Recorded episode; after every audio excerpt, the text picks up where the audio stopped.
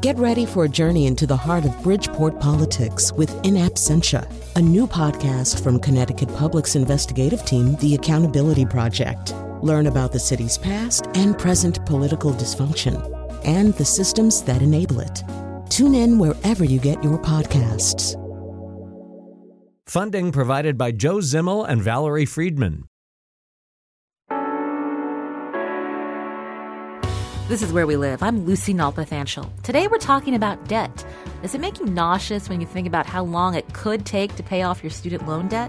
Are you a parent who's taken on thousands of dollars in loans so your kids don't have to? You're not alone. Seven out of 10 Americans consistently worry about their finances. And if you're a young professional, it's often student loan and credit card debt that weighs you down at a time when you're finally independent and the bills keep coming. We want to hear your stories. Email where we live at WNPR.org, Comment on our website, WNPR.org slash where we live. You can find us on Facebook and Twitter at where we live. I thought about this show topic after reading a post on Facebook by a very funny and accomplished woman who lives in Hartford. Julia Pistel is a writer, founder of CT Improv, and she's the co host of the Radius Project from WNPR.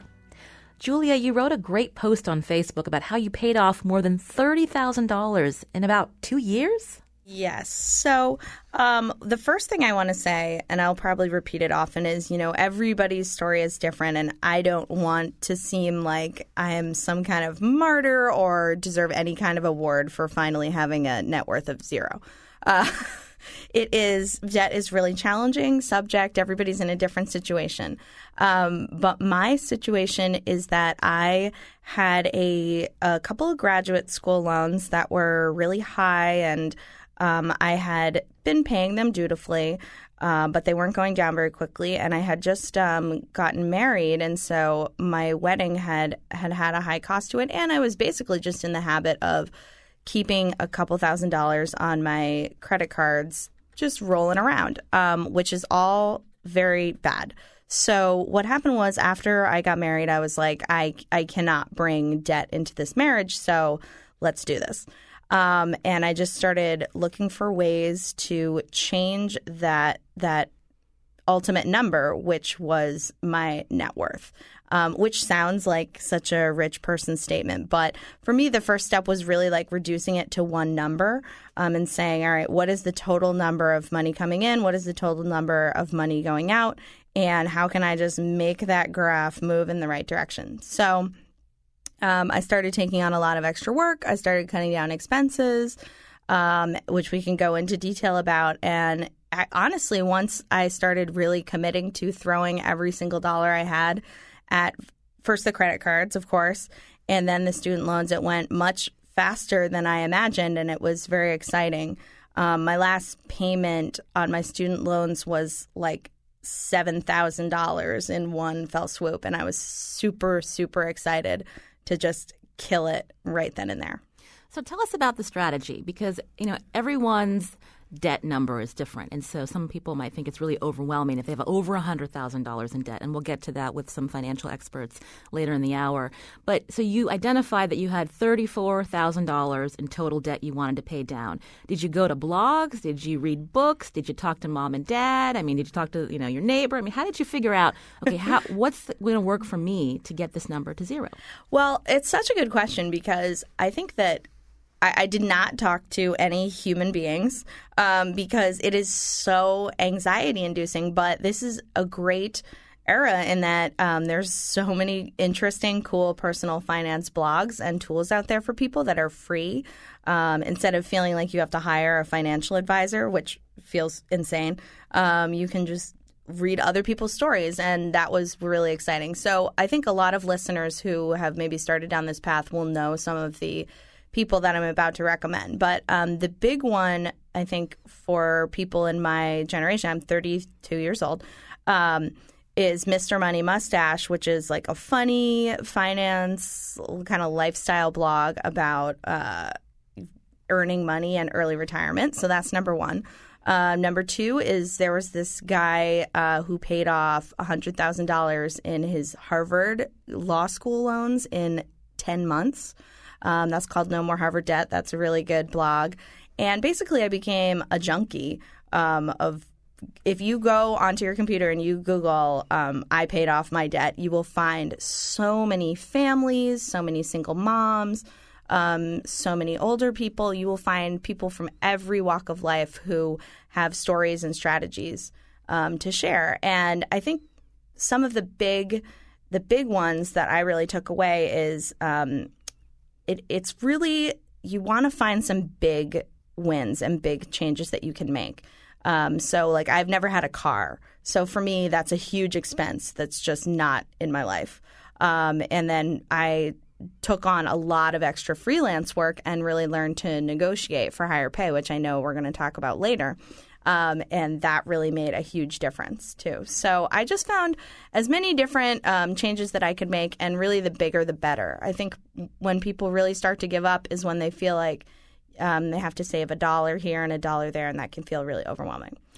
But I will I will want to say one more thing, which is that people feel really overwhelmed by thirty thousand dollars or hundred thousand dollars, but these same people want to buy a house later in their life or have a kid later in their life, and those are the big numbers that you'll be thinking in in that at that point. So it really it's good to start thinking of it as something possible and an amount that you can earn or pay down um, relatively quickly. So one of the things in your uh, Facebook post that you mentioned is you called up your credit card company. You said, "Can I get a lower interest rate?" How did that go? Great. I mean, I can't. I read this advice in a book that has a horrible title, but is a great book. Um, which is I Will Teach You to Be Rich by Ramit Sethi. Um, he's another really popular internet writer. Um, and he basically just takes takes you through it's essentially like a workbook of little things that, that eventually end up making a big difference. So, one thing that most people do not know is that you can call your credit card company and say, you know, just like I'm saying now, hey, look, uh, I've been a customer of yours for seven or eight years and uh, I have a high interest rate. Can you lower it? And they said yes. And you can do that, you know, as often, you can attempt as often as you want. And so I did that a few times and got my rate lowered often Yep. And so you also talked about, you know, negotiation became an important part of this whole strategy to keep the money coming in while you're paying down this debt. You also came up with some creative ways to make a little revenue on the side related to not having a car. Yes. So I um so I have a, a interesting fun life. Um I have lots of different side jobs um and I um I own a small business. I own CT Improv, a comedy company in Hartford. And I got really lucky just on a personal level in that CT taught me a lot of the skills that I ended up using for myself. So with CT, we uh, negotiate a lot of things. We negotiate every time we're hired. You know, we're basically freelance artists.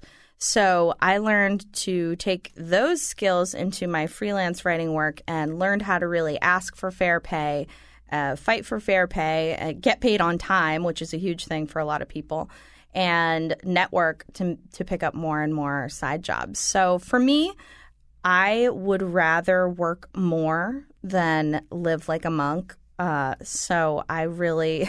really dug in on getting more work and getting paid more, which uh, is also for me a feminist issue of, you know, being bold enough to ask for what I'm worth. So it it was really fun and empowering actually to learn how to negotiate and then to feel like I was putting that money to immediate use, paying off my student loan. I want to go to the phone now uh, with Chris Costello. He's a certified financial planner and also the co founder and CEO of Blooom, an online registered investment advisor. Chris, thank you for joining us today. Hey, thanks a lot for having me. I appreciate it. So you've heard a little of Julia's story, I hope. Um, can you react to it? Is she an anom- anomaly that she was able to pay down this debt in, I think, 21 months? Yep. Well, I'm super proud of her, uh, and I can relate um, very much to her. I, uh, I myself, when I graduated from college, it's been a few more years uh, since uh, Julia, but uh, when I graduated from college in the mid 1990s, I had thirty thousand dollars of student loan debt, and I know exactly how she felt. Uh, back then, there weren't as many resources out there, um, and so I, I'm I think I might have felt a little more trapped maybe than she did. Um, but there was certainly not a day that went by. Um, you know, I think it probably took me, if I think back, probably seven or eight years maybe to pay that off and there was not a day that went by in those seven or eight years where I did not think about, and it wasn't fondly, think about my debt. So um, I, I know, I know, where, I know how she felt. Yeah, I mean, I think I just want to say, you know, it is really overwhelming, and I had I started to deal with this right when I graduated from undergrad, 22 or 23, that would have been, I mean, just I, I think when when it gets real for people is when the number becomes real. So when it was even higher than that, and I was younger, it was like, oh, this is an impossible number that will somehow solve itself. And then you just go into that fantasy denial land. But once it was an amount of money that was about what I was earning per year, and I was working at a nonprofit and not making very much, that's when the pressure hit. Like, I got to get rid of this number. I was going to say, Julie, you talk about you know making that number real, and and you know there are likely right now parents um, listening right now that have high school seniors, and and there's people all across this country right now that are making decisions about where to go to school. And one of the things that I try to try to say anytime I get a chance is that you need to think long and hard as a student, as a parent uh, before sending your child off to college, if you're not able to pay for it into an institution where that student is going to walk out of there with six figures of student loan debt. Because I'm telling you, real life is you will never get out from under that. The, the, the odds are that will change your financial trajectory. And, and the problem is you're a high school senior, and I know I wasn't thinking about what the payoff schedule was going to look like when I right. started taking these student loans on. I mean, you have no idea at 18 or 19 years old that those decisions could likely be with you for the next 20 and 30 years and affect all sorts of things. It affects what kind of jobs you take.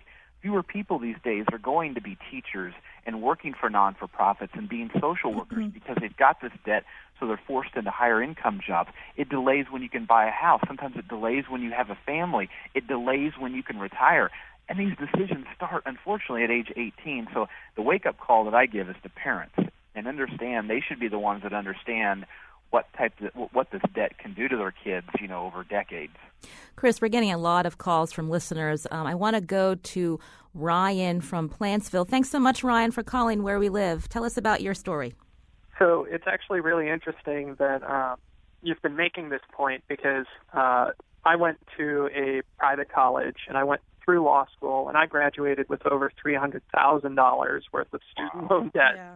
Oh. Wow. And you know, when you're 18 years old and you're looking at colleges and where you want to go, you're thinking about you know the best school that you can get yourself into and you're not necessarily thinking about what your financial future is going to look like. And so, I mean, I've seen it myself in terms of the jobs that I've taken and the amount of work that I've done. And, you know, I'm now expecting um, my second child here uh, at the end of the summer. And it's just, it's a daunting number that continually weighs on you. Um, and it kind of takes your breath away when you think, I have a mortgage that's not attached to anything. Mm-hmm. So, Chris, what can you tell Ryan about how to tackle that that looming that looming debt? There's multiple factors that come into play here. Number one, you have to just it's like it's like weight loss. It's like you have to like someday realize um, that okay, I'm done. I, I'm going to change my lifestyle, um, and, and it's not really something that that you can be coached into. It's it's really a personal decision. You have to say, okay, I'm ready. I hate this debt, and that's that's kind of I'm speaking from personal experience a little bit from when I you know how I felt. But you have to make the decision that I hate this. I hate the way it make it makes me feel. I hate how it changes my life. I hate how it affects the decisions that I make. And so once you once you kind of I think consciously make that decision, then you're you're like, okay, what can we do here? Now it's now it's about radical cost reduction. It is like it is about living in a manner that you probably never envisioned yourself living in. And I'm talking cut and, and Julie can Julia can speak to this, cutting back costs in every facet of your life because your sole purpose is to throw as much money each month towards paying down that that debt as possible. Now, now Julia um, yes. talked about paying off of paying off her credit cards versus her student loans, and and obviously it worked for her. I like the strategy of the the debt snowball method, which mm-hmm. is where you take all of your debts, you line them up, and you pay off the debt with the smallest balance first, working your way towards the larger balances. And some people will say, wait a second, you got to look what the interest rates are on those debts. Don't you want to pay off the debt with the highest interest rate? And I say only if you're planning on being married to these debts for the rest of your life would you even care about the interest rate. If your mindset, if your mindset is that you want to get rid of these things as fast as humanly possible, paying off the smallest balance, working your way up to the largest balance, what that does is that gives you some psychological momentum. And don't overlook that. Don't diminish the power of getting a little momentum and feeling proud of yourself of checking one of those stupid debts off the list forever. And a lot of times people will get trapped in paying a, a, a larger interest rate, but it might be your biggest balance, and you feel like you're never making any headway. So I like paying off your smallest doubt, uh, balances first, working your way up towards the larger ones. That is exactly what I did. Um, I I really agree with every single thing that you just said. Uh, you know, you have to understand that it's a psychological thing, and if you are going to make big change, it has to be actual change in the habits and the lifestyle. I mean, I didn't buy clothes. I didn't buy new clothes for maybe four or five years, um, and then obviously this is a hugely personal thing, but you know, I'm 32, didn't even consider starting a family until I could get rid of this. Um, so those kind of big changes, or getting a roommate, is one I think a lot of people don't consider. If you live in a house or have some ability to have a roommate, um, that's just hundreds of extra dollars that you could be putting into your pocket um, even though you know we, we, don't like it, we're uncomfortable with it. Those are the kind of big changes that I was really looking for. This is where we live. I'm Lucy Nalpathanchel. Today we're talking about debt. We've got a number of callers on the line. We're going to ask you to stay with us. We're going to have Chris come back after the break to take more of your comments and questions. This is where we live. So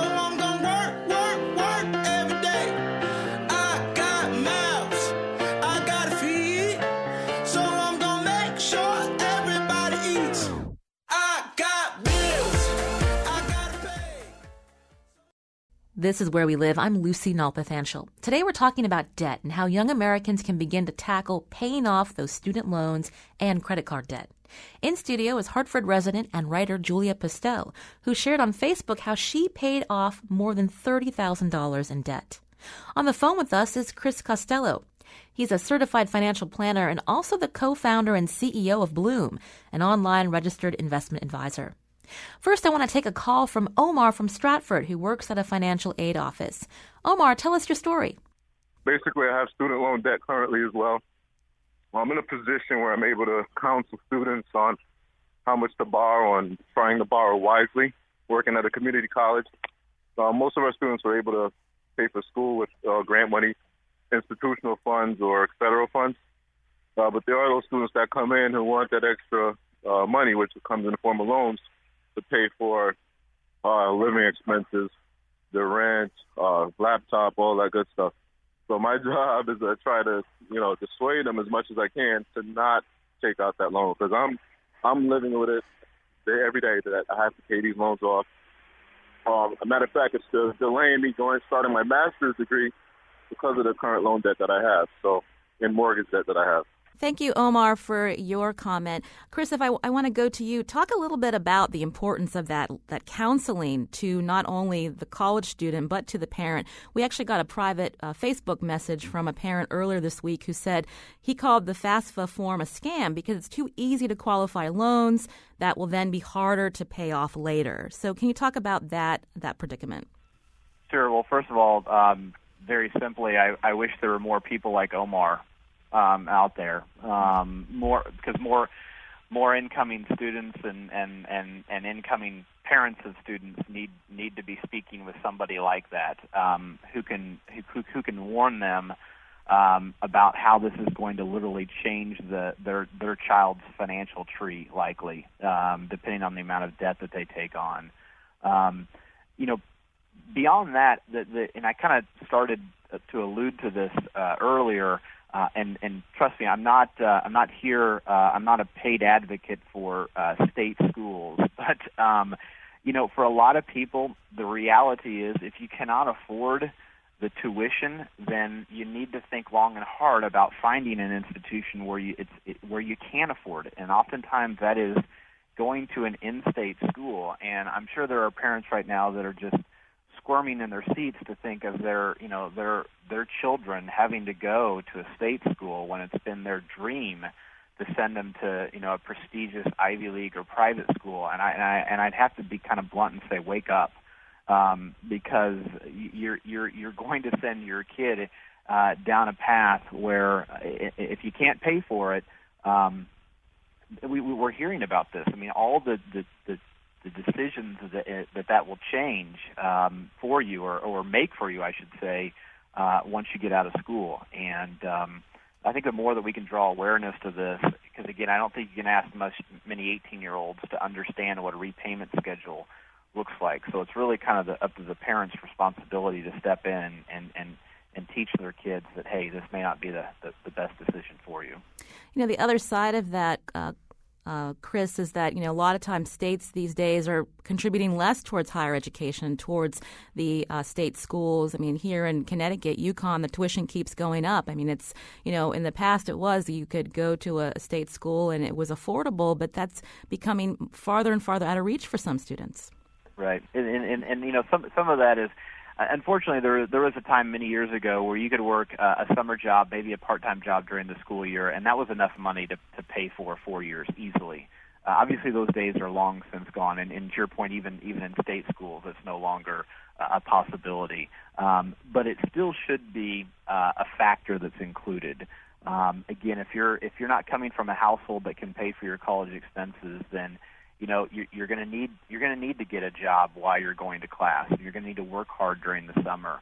Um, so it's it's a combination, I think, of just awareness of what this can do, and also a little bit of tough love, if you will, and more of maybe just kind of a wake up call that if if you're if you're if you're desiring to go to college, then you're going to have to put some skin in the game too. Lucy, if I could just jump in here, there's another similar wake up call that I feel like people who are coming out of um, of grad school or undergrad can make a similar decision, which is where to live. I mean, people do not talk about this enough. You know, everyone wants to move to New York, LA, Boston. Those are very expensive places to live. And when I'm talking about paying off my debt, and I live here in Hartford, which is relatively much more affordable than those other cities, you know, that is when you talk about a big decision that can change your ability to pay off your debt, that's the biggest decision you can make. When I came out of undergrad, I moved to China for a year and it cost me, you know, $100 a month to live. Um, so that's a big decision similar to where to go to college that can get you on a really good or a really bad path right away. And your parents were happy you moved to China. oh my God, they loved it. All right, I want to go. I want to go now to Josh from Hartford. Josh, thanks for calling Where We Live. Thanks for having my call. Uh, I wanted to kind of second what uh, both guests are saying in a in a larger sense that I think to grow up middle class in this country, or even not middle class, but sort of exposed to the prevailing culture, is to assume that certain things are available to you, like that you will get to go to the best college you can get into, and that you will get to buy a house in the city or town or wherever it is that you want to go to. And that was certainly my sense. I mean, I I actually grew up fairly poor, so college was easy because it was paid for by financial aid. But then as a young man, like I had a job and I went to law school and I got married and I bought a house when there was lots of house credit and it did not work out well for me in the sense that I just totally overextended myself financially because I thought, well, this is what you do. You get a house and you have children and you go to law school. And now, you know, I'm 38 and I'm slowly starting to pay off my debts. But I think we have to accept that we don't get to live in New York and we don't get to go to the best school and we don't get to buy a house, that we should just live within our means and accept that it's a different life.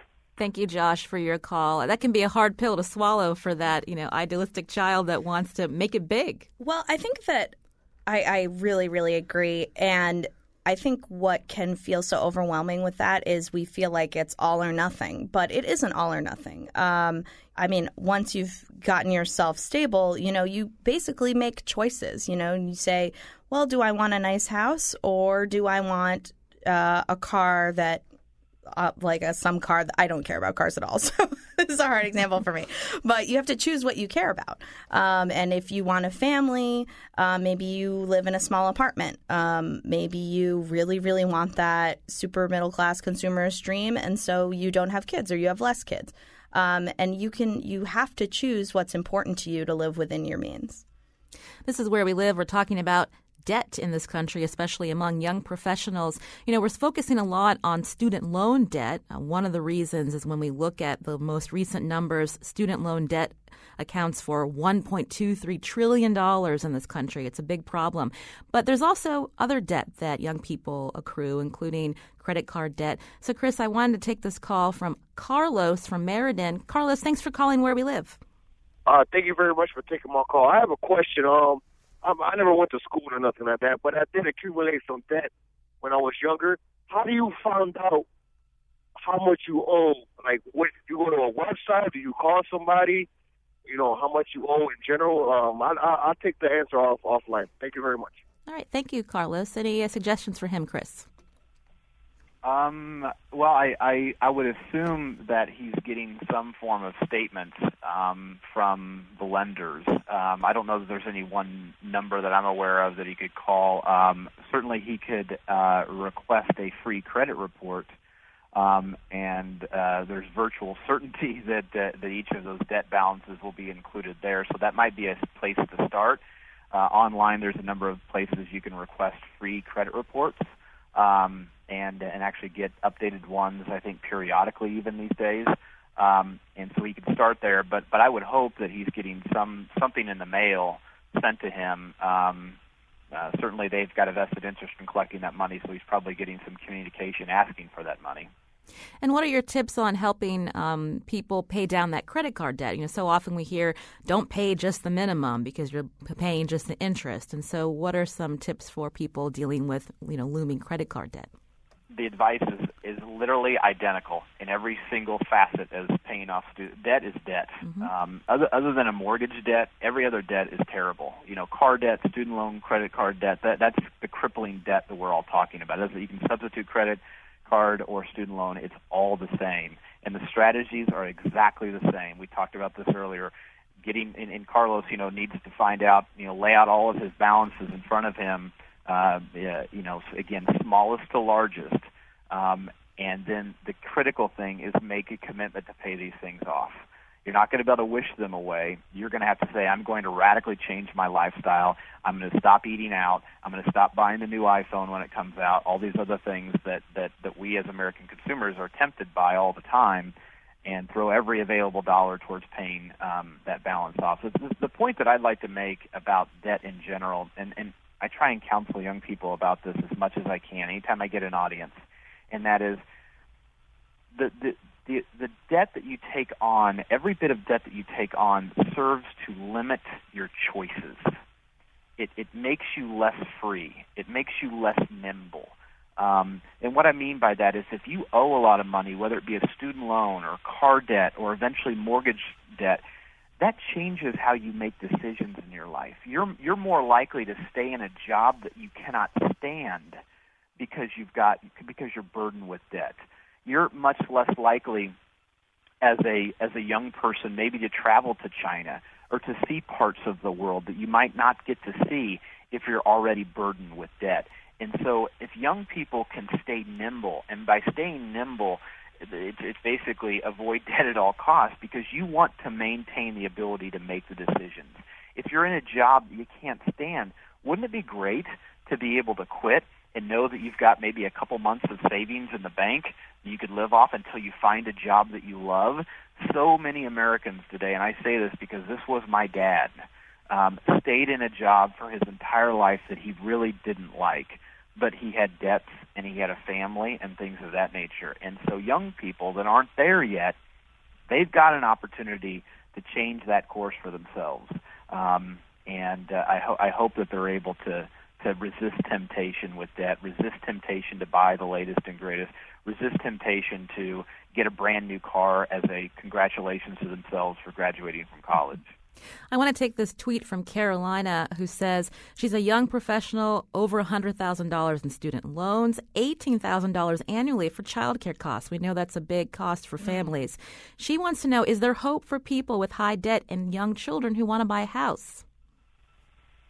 Um, I would be strongly co- uh, encouraging her not to think about buying a house. Um, I would I would be saying she should be focusing on getting rid of that debt, staying as lean as possible, um, because because buying a house is a lot of times people think that buying a house is just coming up with money for the down payment and the mortgage payment. But anybody that owns a house knows there's tons, thousands and thousands of other hidden expenses. You got to put curtains in the house, and then the roof gets bad, and then the air conditioning goes out, and then you want to put some landscaping in, and that adds up to thousands, tens of thousands of dollars of added costs. And so I think that people are that are still working to pay off those debts, don't stack another debt on top of that. Try to get rid of that gigantic ball and chain that you're dragging around before you go uh, and take on the responsibility and financial obligations of a home.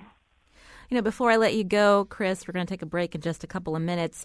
Um, what are some places where people can go to learn about um, programs out there that help them consolidate their loans or pay down um, their debt. Uh, maybe programs we heard from listeners who joined the Peace Corps, people who joined the military, because they're able to then go to college and not have to deal with that tuition. I mean, what are some? Where's a, a common sense place for them to go? Yeah, I, I'd actually defer this back to Julia. I think she had some good suggestions earlier. She's she's living proof of where of where to where to look. Julia as I said at the beginning, everyone's different and there's so many good resources for free online. So I would just Google as close to your own personal story as you can and you will find something that works for you. Find someone like you who is doing what you want to do. For me, I'm not a parent, so that radically changes my situation. Um, so if you are a parent, I would go that's where I would go. There's so many, I mean like hundreds and hundreds of moms and dads trying to do exactly what everyone else is trying to do. I want to take time to thank Chris Costello, certified financial planner and co-founder and CEO of Blooom, an online registered investment advisor. Thanks for joining us today. Thank you. So you have debt, but what are some skills to help your financial future? We're talking negotiation next. This is where we live.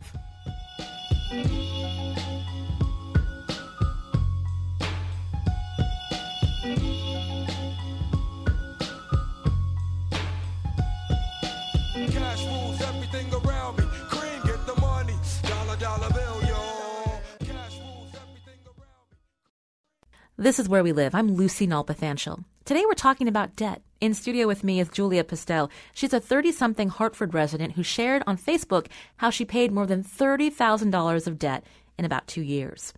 One thing that worked for her as someone who takes on many freelance gigs is learning how to be a better negotiator. That got us wondering how many of us actually negotiate, whether at work or at home, and why is it perceived as a skill men possess and women avoid? Author Sarah Laschever joins us by phone for some perspective. She and co author Linda Babcock wrote the book, Women Don't Ask Negotiation and the Gender Divide. Sarah, thanks for joining us. Nice to be here. So tell us, what led you and Linda Babcock to write this book? Well, initially it was Linda's insight. She saw that her male graduate students would come and ask for things that could help them get ahead get some opportunities that would be good for their careers down the line. And then the women would hear about it and come and complain because when they'd given these men an advantage, she hadn't given them. And she's like, well, they asked. You didn't ask. so she started noticing this in a lot of different realms that men would ask, it would help them get ahead, help them, you know, do whatever they wanted to do, and women wouldn't ask. So I met her when she was in, I live outside Boston. She was a visiting professor at the Harvard Business School, and I met her. I'd always been interested in the obstacles women run into in their careers. So we decided to write this book together, and I interviewed hundreds of people. She did a lot of research uh, back at Carnegie Mellon, where she's located permanently. So I read parts of the book. It was published in 2003. It's 2016. Has anything changed? Are women becoming better negotiators? Well, I think more and more women, particularly in the business world and in academia, understand that they need to do this. The idea has kind of gotten out there that this is something women don't do as much and should do more. And I think women, some women are taking executive education courses. They're using our other book, Ask For, It, to train themselves to do it better. But we still have a long way to go. I still meet women all the time who say, Oh, I'm terrible at this. Or, Oh, I wish I'd met you 25 years ago. So I'd learned to do this at the beginning of my careers. Uh, Julia Pistell is in studio with us. Um, she's a writer and a Hartford resident who found a way to pay down a lot of her debt, you know, much of it student loan debt. Now she's a freelancer, and she told me that um, she can tell a little bit about her story, but she told me that she had to learn to become a better negotiator, and that really helped her, you know, get to the bottom line. So yes, particularly when women are advocating for themselves. So in a job situation, or when they have their own businesses, or when they're freelancers like Julia, it's really tough for them. Women are great negotiating on behalf of their clients or their customers or their students, their patients, their kids, but have a lot of trouble asking for things for themselves.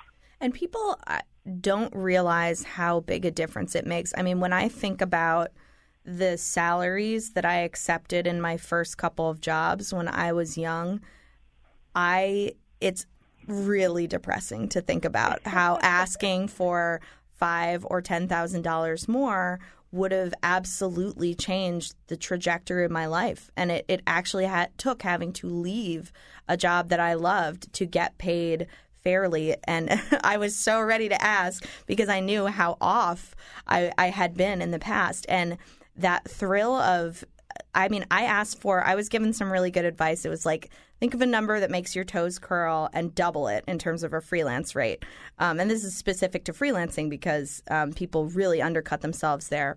Um, and I, I asked for that number, and then really apologetically, my clients came back, and it was like so close to what I had asked. And it's so thrilling when um, when you ask and you get that reward. But it, I totally agree that it's going to take a lot of practice and a lot of boldness and a lot of deliberate attempts for this entire cultural habit to be broken of women learning to ask for what they absolutely deserve. Well, one thing Linda always says is ask for as much as you can ask for without giggling, um, and and that's that's not necessarily as hard as you might think if you do your research. When right. women don't know what other people are getting, particularly what men are getting, they don't know what the market in their neighborhood, their region, their profession is prepared to pay, women are very bad at estimating, at evaluating what they can get.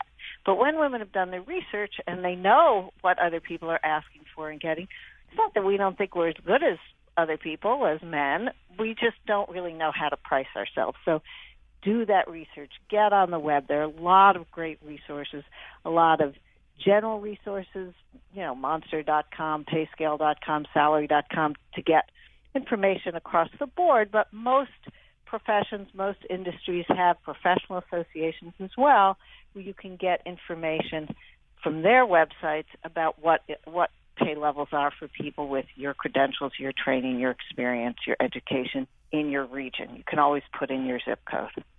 Sarah Laschever is co author of two books about women and negotiation Women Don't Ask and Ask For It How Women Can Use the Power of Negotiation to Get What They Really Want. So, Sarah, for people listening, what are some tips to get a raise in the workplace? Well, first of all, as I said, the most important thing is to do your research. The research actually determines more of what you'll get than anything that happens in the room. Once you figure out what you want to ask for what the range is, aim for the top of the range. There's a direct correlation between what you aim for, what your target is, and what you get. If you aim lower, you're going to get less. There aren't that many employers who are going to say, no, no, go out, come back in, ask for more. They're going to think, oh, I'm getting great work at bargain basement prices. Sure. Um, but you know, if you aim for the top of the range, you know, again, without giggling, you you've uh, you know accomplished a lot. And then, if you feel really nervous about it, get together with a friend or a colleague you trust, brief them thoroughly about the negotiation, and role play it a few times. Get them to push your buttons, embarrass you, make you mad, insult you, make you feel like you're going to lose your composure and run out of the room. And then practice Oh, looks like we lost us, Sarah. We'll get her right back on. But since we have Julia in studio, um, so when it came to negotiating, like, did you read books like this to help you figure it out, or? No, I think the best thing to do with negotiating and this is where being a freelancer is is a huge advantage is practice. You have to be unafraid to hear no or unafraid to hear pushback. So for me it was just uh, especially through my business ct improv you know you just keep testing the waters. You keep trying and trying and if someone says yes too fast then you know it was probably pretty much too low you undervalued yourself and then you just keep going and keep going. So any practice getting negotiation is great. I had told you over the phone before we um, before we recorded uh, here that one thing that was really nice for me is I had had a lot of travel experience in China and in West Africa, and in those countries. Uh, negotiation is a part of everyday life on a scale that the average American cannot comprehend. You negotiate every single thing you buy. You negotiate food, you negotiate clothes, you negotiate your rent. Um, everything is up for up for grabs. So having that knowledge and experience as a young person, that every single thing you should be questioning why it is costing that, um, was a big advantage for me and really helped me um, negotiate in the future. Sarah, are you back on the line? I am. I, uh, I'm right here. uh, speaking of technology, how has our dependence on the internet changed the culture of negotiation in this country? Is it, does it make it easy? Well, there are uh, two aspects of it. It makes it easier because we have uh, access to so much information about what fair pay is, what appropriate pay is. You know, even the Bureau of Labor statistics has a lot of information about what people are getting paid and should ask for. So that's the positive. The negative is that people often post things carelessly on social media that they don't realize their potential employers can find, will search for, and that can damage them uh, in a negotiation. If someone can point out that they know they're looking for another job and that means they don't think they're as committed to their own uh, their own current job, or they behaved in ways that maybe don't reflect so well on the company, and they posted about it. So it's kind of a double-edged sword. You really need to be cautious how you uh, how you present yourself online if you are you know a serious professional, because your potential employers are going to look for uh, look for what they can find. This hour, we were focusing on uh, people about to graduate or young professionals. And I, I put out a call um, to some people I, I knew that went to business school and some of their colleagues and how they handle negotiation in their careers. And some of the responses were surprising. One wrote, I don't think anyone ever told me that negotiation was possible when I first got out of college. And she wished that she had gotten negotiation skills earlier in her career, which would have helped her negotiate in other areas. So we're focusing on the workplace, but there's negotiation at home there's negotiation at the car dealership. I mean, there's this this skill transcends a lot of different places in our lives. Yeah, I think it uh, can make a difference in every domain. So let's talk about negotiating at home. A lot of women don't feel like that's really an appropriate place to negotiate. They think it might be bad for their relationship because they think negotiation is kind of an aggressive or challenging thing to do as opposed to a problem solving thing to do. So I always say, you know, don't say, oh, you know, you're a deadbeat. You get off the couch, you lug, and help me out.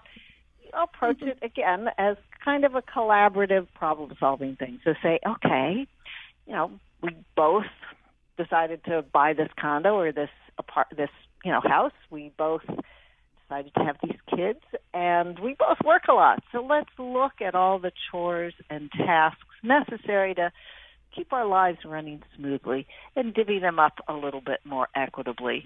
If not, women tend to have much less leisure time than their partners. If their partners are male, they tend to shoulder a lot more stress, and stress is bad for your health. And most women's partners don't want them to get run down, weaken their immune system, just, you know, be unhappy and struggle and I think would be receptive to that kind of negotiation. You mentioned collaboration in your book. Um, there's a, a, a, section that talks about how women, when they look at negotiating, it's more of a collaborative approach, and men see it as more of a, a competition. Yeah, and actually, that's a wonderful point because the best negotiations, the most successful ones, in which both sides come away with more of what they want, happier, the relationship preserved or enhanced, are more collaborative negotiations. Decades of research have shown that women's preferred approach you know, let's get down to tell me what your problems are, tell me what your needs are, this is what I, I'm struggling with, or these are my goals. That kind of approach actually produces better agreements. So rather than feeling as though, oh, I need to come on strong, I need to be really firm, aggressive, I need to demand what I want, and I need to beat the other person, that's actually not a good approach, the typically male approach. This problem solving collaborative approach that women prefer is actually uh, superior. Speaking of men, um, uh, someone who's worked in the hospital administration uh, system as a CFO wrote, I managed direct reports for more than 10 years, fairly balanced between male and female. And all that time, the only ones who ever came and asked for a raise were the men. If I said no, they continued to ask undeterred. The ones asking weren't always the most deserving ones. So we hear this all the time. I know someone who hired chorus singers for the Boston Symphony Orchestra. They go to Tanglewood in the summer, and she said every male singer asked for more money, not a single female singer asked. I've heard it all over the country, and it's true. The men ask, they get. It's not like every boss is going to stop and think, "Oh yeah, but she's more qualified," or maybe she wants this too he might think, oh, yeah, I can do that. You know, go ahead, get out of my office. I need to get back to my to-do list. I need to get back to my performance targets. So when women don't ask, they really sacrifice. And as you said a moment ago, it adds up very quickly over time. Really small differences early in your, your career, since so many raises are based, uh, are you know, as a percentage of what you were earning before the gap between what men and women earn opens very, very rapidly. And let me just say, it's not just about money. It's also about things like evaluations. When men don't feel as though their annual evaluations, the feedback they're getting is fair, they'll go in and ask to talk about it to negotiate it. Women accept it, feel like, you know, that's lousy, I'm not happy about it. But little differences in percentage points in evaluations can add up to you know, differences in opportunities down the line. Anecdotally, I, I so agree with this, and I uh, teach comedy classes and deal with a lot of women and, who are trying to be bolder. Um, and one thing I hear a lot of this kind of talk about is at the time for promotion when they're competing with their colleagues. Um, and so many of the women who I like who are so smart and so awesome um, their attitude is, well, I did the work and I I have been essentially very like obedient and meeting criteria. Why don't I get the promotion? And there is not a sense that there's a final step, and that final step is demanding that, proving that, eh, of course, in a positive, collaborative way. But um, I think a lot of women hold this assumption that you know, if they're doing well, that will be noticed. And we really have to get over this hump of you know, it's okay to say, notice me as the final step to getting a promotion. I want to thank Sarah Laschever for joining us. She's co author of two books about women and negotiation Women Don't Ask and Ask For It How Women Can Use the Power of Negotiation to Get What They Really Want. Also, thanks to Julia Pistell, writer, founder of CT Improv, and co host of the Radius Project on WNPR. And she's finally debt free. Congratulations. Our show is produced by Lydia Brown. Our technical producer is Chion Wolf. Continue the conversation at wnpr.org slash where we live. I'm Lucy Nalpathanchel. Thanks for listening.